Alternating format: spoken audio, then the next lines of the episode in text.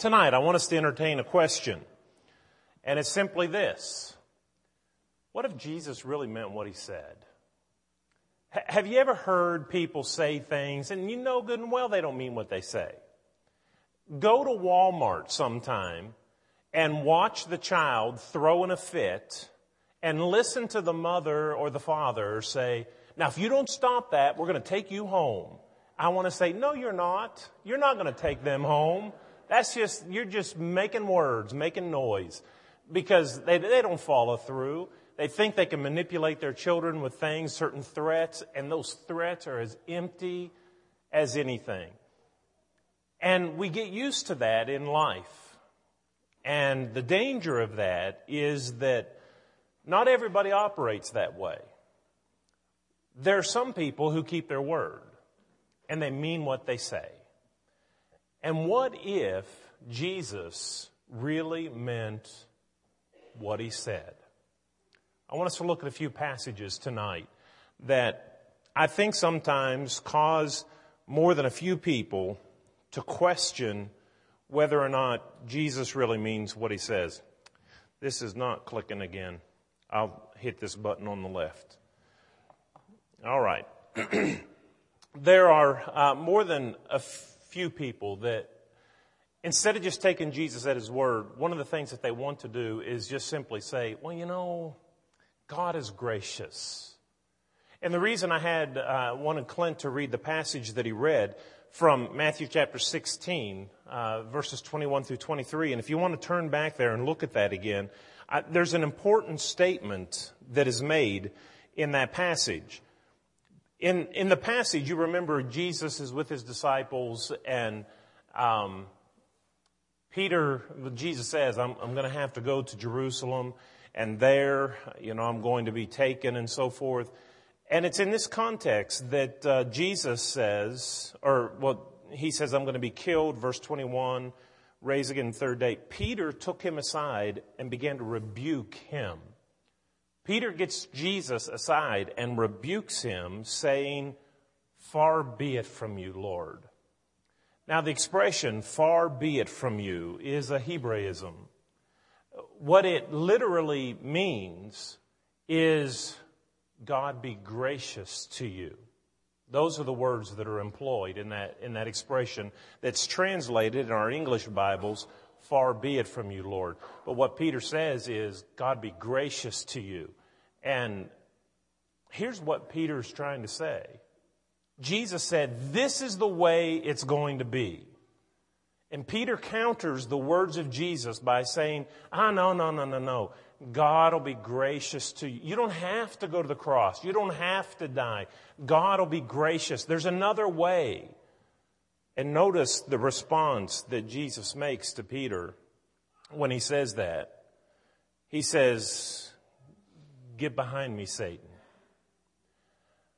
The suggestion that Jesus doesn't have to keep his word and that God will be gracious in place of doing what he said is met with, get behind me, Satan. But that's the very thing that people appeal to today to try to get around the words of Jesus. They say God's a gracious God. God loves us. God is gracious. He's merciful. And um, instead of taking Jesus right at his word, let's just count on the graciousness of God. But what if Jesus meant what he said? And what if those words of Jesus are words that can't be dismissed because we want something else to take place? Well, that's what I want us to look at this evening. So if you have your Bible, let's begin with Mark 16. Jesus said in Mark 16, verse 15 beginning, He said, Go into all the world and preach the gospel to every creature. He who believes and is baptized shall be saved, and he who believe, uh, does not believe shall be condemned. In that passage, Jesus was very clear. There are many people today that I think will want to argue with that statement. I think it's a clear statement. He who believes and is baptized shall be saved. If I were to ask you who's going to be saved, would it be a safe thing to say he who believes and is baptized shall be saved? That's what Jesus said. And yet, how many people have come along and said, I don't know that that's what Jesus meant? I don't know if Jesus meant that you had to be baptized. Oh, they're convinced on the belief part. They're convinced that we have to do part of what Jesus said in order to be saved, but the latter part of it, I'm not so convinced about. And there are a lot of reasons why they would conclude thus. Um, you know, well, what if you don't find water before you die? What if this happens? What if that happens? We, we have all kind of circumstances that can uh, maybe compel us or rend our heart and so forth. But, you know, every one of those circumstances can be backed up to the point of faith. Well, what if a person was ready to believe and they died? What if a person couldn't uh, find a Bible, but they had an open heart, and so they didn't know about Jesus? What if, you know, we can what if all day long. Bottom line is, what did Jesus say? And did Jesus really mean what he said? Who is it that will be saved? He that believeth and is baptized shall be saved if this were an issue other than salvation, if, if it were an issue that involved money, if I preached tonight and said, listen, I've got a wallet full of $1,000 bills. Do they make 1,000? I guess they do. I, have never seen one. Um, but if I had $1,000 bills and I said, listen, when I get done preaching tonight, he who hears me preach and believes he who believes and is baptized will get one of those crisp $1,000 bills. Would anyone say after the sermon is over, listen, I believe what you said tonight and I want a $1,000? Well, were you baptized? No, but I don't have to be baptized. I, I believe what you said and, and I want my $1,000. Nobody would do that. If we're talking about money in our wallets, we understand exactly. I'm not going to give you the money unless you believe and are baptized. And those that would expect the money would be believing and baptized. But when it deals, when we come to our soul salvation, we, we just kind of throw that out the window and we say, I don't know if Jesus really meant what he said. Um, there may be another way to look at it. But again, the question, what if Jesus really meant what he said. In John 3, verse 3 through 5, I believe Jesus did mean what he said. Because not only does he say it here in Mark 16 and verse 16, but in John 3 and verse 3, Jesus makes it very clear that if you are desirous to enter into the kingdom of heaven, you have to be, you, ha- you must be born again.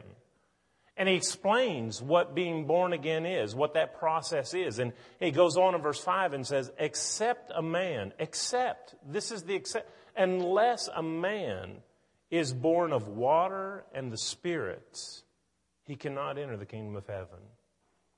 I believe Jesus meant what he said.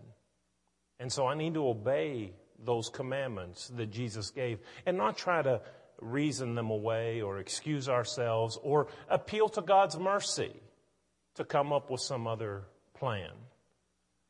Let's listen to what Jesus said. Let's look at another passage. Matthew chapter 7, 21 through 23. In Matthew chapter 7, Jesus says, Not everyone who says unto me, Lord, Lord, shall enter in the kingdom of heaven, but he who does the will of my Father who is in heaven. And he said, and many will say unto me in that last day, Lord, Lord, have we not prophesied in your name? Have we not cast out demons in your name? Have we not done many mighty works in your name? And Jesus will respond by saying, Depart from me. I never knew you, you who work lawlessness. There is a pretty prevalent view in the religious world today that says sincerity is enough. Listen, just give your heart to Jesus. Just, just be be right in your heart and it doesn't matter what you do? Oh, I mean, we ought to do right, but if you don't and if you get it wrong, everything's going to be okay anyway because it's sincerity that matters. But what did Jesus say in Matthew chapter 7? I, this, this passage scares me because this is a passage that is addressed not to the world out there, not to unbelievers, but it's addressed to believers in Jesus. And he says, Not every one of you who call on me and say, uh, You're my Lord. That, that's what I do. I, I'm one who calls Jesus my Lord. But not everyone who says, Lord, Lord, shall enter in the kingdom of heaven. Why? Because he says we must do the will of the Father who is in heaven. And he goes on and contemplates people who will stand at the day of judgment and stand before Jesus and say, Lord, have we not done many, many mighty works in your name? Have we not prophesied in your name? Have we not done miracles in your name? I, I've lived for you. I've worked for you. Only to hear Jesus say, Depart from me. I never knew you. How can Jesus turn people away who spent their life calling him Lord and doing what they thought he wanted done? Apparently, sincerity isn't enough. Apparently, God thinks that obedience really matters. In Acts chapter 23 and verse 1, we, we read about the Apostle Paul, and he talks about the days in which he was Saul of Tarsus, and, and he was persecuting the church, and he said, But I did all that in good conscience. I really thought I was doing right, but he was dead wrong. And he needed to repent and change. And what if he hadn't repented? What if he hadn't changed, even though he was sincere? The Bible tells us in Luke chapter 6 and verse 46, Why do you call me Lord? Jesus asked, and do not the things that I tell you. Jesus is not your Lord unless you do what he says. You're not obedient unless you listen and obey. And so when it comes to this, well, what about this? Sincerity, is it enough? I mean, I just, just the, the feeling and the, the, the good vibes that I send toward God, that, that's not sufficient. What if Jesus really meant what he said? That not everyone who calls on the name of the Lord shall be saved. Let's look at another passage. In Matthew chapter 18, uh, verses 21 through 35, I won't read the section, but uh, the context, Peter has said, uh, How many times must we forgive our brothers and who sin against us? And Peter offers, how about seven times? And Jesus says, well, you came just a little short. How about 70 times seven? And then uses the illustration of a man who had an enormous debt, millions of dollars worth of debt, and was forgiven that debt. And then that same man who has just been forgiven that great debt went out and found a man who owed him just a little bit of money and he wouldn't forgive him his debts. Can you imagine what, how can you not forgive others when you have been forgiven so much? And because of that, the Bible says that the master of all revoked that man's forgiveness until he paid it all, which he wasn't able to do in the first place. But here's the point forgiveness of others is not optional. Listen, you can't go through life and hate people. You can't go through life and have hard feelings toward another person and, and let that affect you. You can't go through life and harbor and, and feed ill will toward another person. If that's your Christianity, it's going to come up short.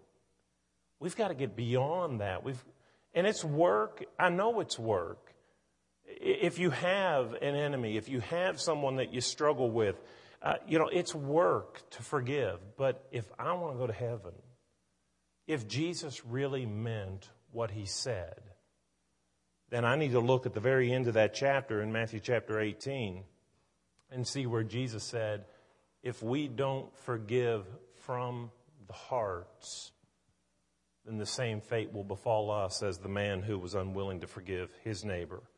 Luke chapter 17, verses 3 through 4 says, Listen, if a person comes to you and asks forgiveness seven times in a day, you forgive them. That's what we're to do. That's part of being a follower of Jesus. In Ephesians 4 and verse 31, the Bible says that we're not to have malice and hatred and ill will and evil speaking and wranglings toward another person. We're to give those things up and to be kind one to another, tenderhearted, forgiving one another, even as God in Christ forgave us. What if Jesus really meant what he said? You're not going to go to heaven unless you forgive people. You're not going to be saved if you hold a grudge. You've got to get beyond that. It's a good question. Another statement that is made in John chapter 8 and verse 24. Turn in your Bible to John 8, verse 24. Jesus said in John 8, verse 24, Therefore I say unto you that you will die in your sins. For if you do not believe that I am He, you will die in your sins. And then again in verse 14, chapter 14 and verse 6, Jesus says again, I am the way, the truth, and the life. No man comes to the Father except by me. We live in a day of religious pluralism.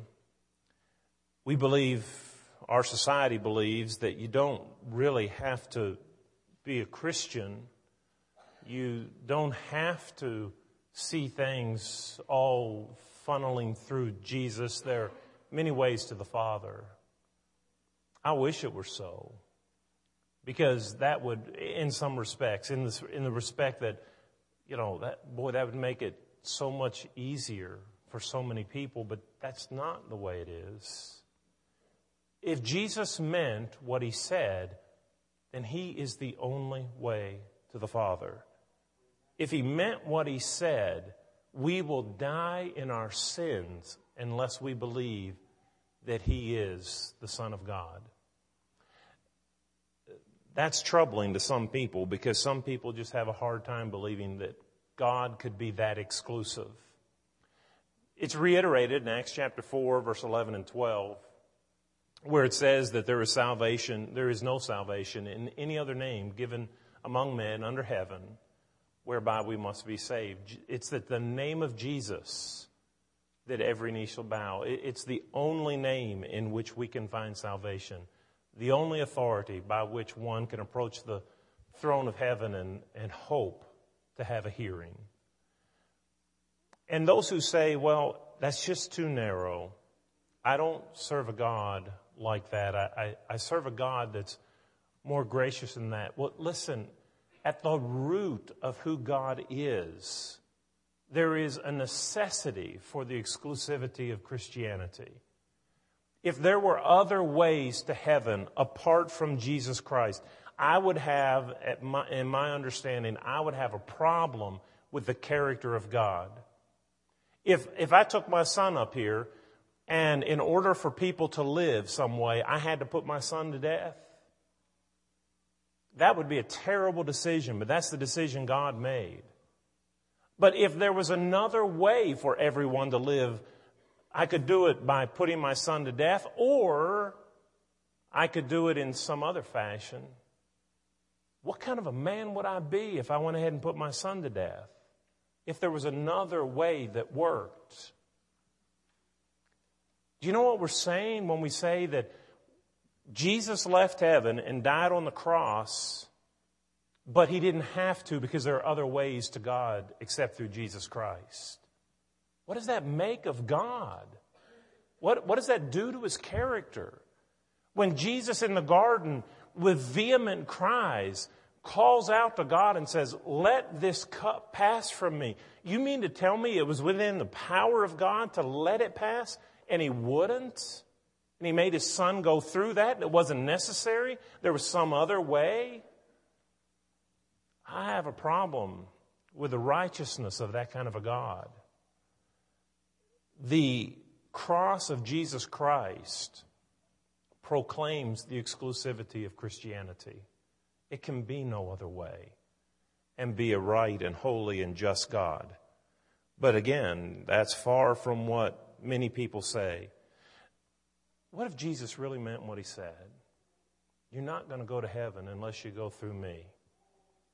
And then finally, let's look at one other passage Matthew chapter 10 verses 37 through 38, where Jesus says, you know, if you're going to be my disciple, you're going to have to deny your father and mother.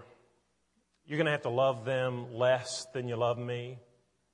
Your, your enemies will be those of your own house. You're going to have to pick up a cross, deny yourself, and follow me daily. It's a life of sacrifice. It's a life of service. It's a life that calls Jesus to the center of your relationship more so than even your wife or your children or your mom and dad. Jesus has to come first. What if he really meant that? You know, we sing songs, Seek ye first the kingdom of God uh, and his righteousness, and all these things will be added unto you. We know what the Bible says. Seek God first. Matthew 6 and verse 33. Colossians 1 and verse 18. He's the head of the body of the church. He has preeminence that is given to him. He, he comes first. Do I really have to put him first? Can my job, can my family come ahead of him? Can the decisions that I make, um, can I ever put them in the back seat instead of the front? People do make decisions. Listen, I know there are many reasons why some people, we had 400 and some here this morning. I know there are many reasons why we don't have 400 here tonight, but I also know, well, I don't know, but I would take a guess that among those reasons are, in the minds of some people, Jesus doesn't come first in the decisions they make. Can we get by with doing less than that? Does Jesus really have to come first? Or what if Jesus really meant what he said? The Bible tells us in Matthew chapter 6 and verse 24 that mixed loyalties, they don't work. If a man has two masters, he'll love the one, and hate the other, or he'll be loyal to the one and despise the other. You can't serve God and mammon. You have to make a decision, and there are, you, you can't split that decision and that loyalty. You can't be on today, off tomorrow, and, and split the week up. It, it has to be all for Him, or it's nothing for Him. That's what Jesus said. Now, did He mean what He said? And that brings us to the close of the lesson, and I just want to, again, call us and bring to our attention the fact that Jesus has said a lot of things. It's not so much, I think it was Mark Twain who said, it's not so much the things that I don't understand in the Bible that really bother me. It's the things that I do understand. Those are the things that really bother me. And we may find ourselves in that situation. There are some tough things in the Bible. There's some hard to understand things. Peter said that. Um, of the writings of Paul. He said there are some things that Paul wrote that are difficult to understand. But there are so many things that are plain, straightforward, easy to understand, difficult to put into practice. But I want us to challenge ourselves and ask ourselves again this question and be reminded Jesus isn't like us.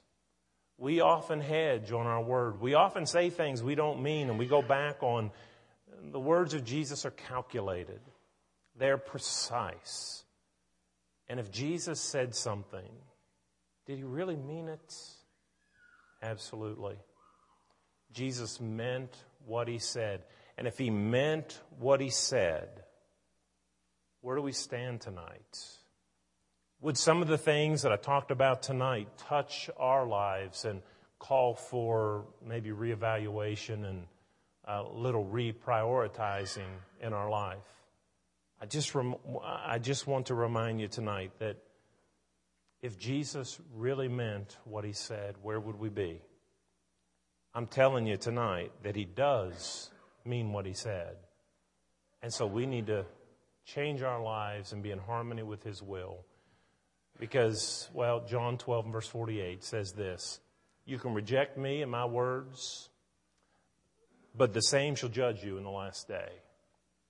those words that we can argue about and dismiss and, and appeal to God's mercy and grace as opposed to obedience. We can do all that, but at the end of the day, Jesus said, these words will be what judges you. So let's be right. Let's obey. Let's submit our will to His.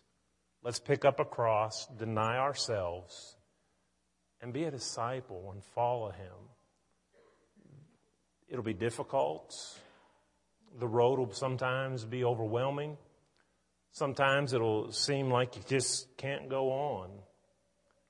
But the rewards and this life, listen, it's going to be over so quickly. Uh, you know, how much longer do we have here? If you took the average age of all of us here tonight, we don't have a great deal of time left. And, but whatever that amount is, it's less than 100 years. What's 100 years in comparison to eternity? Buckle up, tighten your belt, serve Him, grit your teeth, whatever it is that it takes, but obey Him. If you're here tonight and you're not a child of God and you need to obey Him, listen, Jesus said, He that believeth and is baptized shall be saved. Have you done that? Did He mean what He said? If He said it, He meant it. And if you haven't done it, why don't you do that tonight? If you're a child of God already but unfaithful and you want to make your life right and you want to get back to taking Jesus at His word, we'll pray with you to that end if you'll come as we stand together and sing.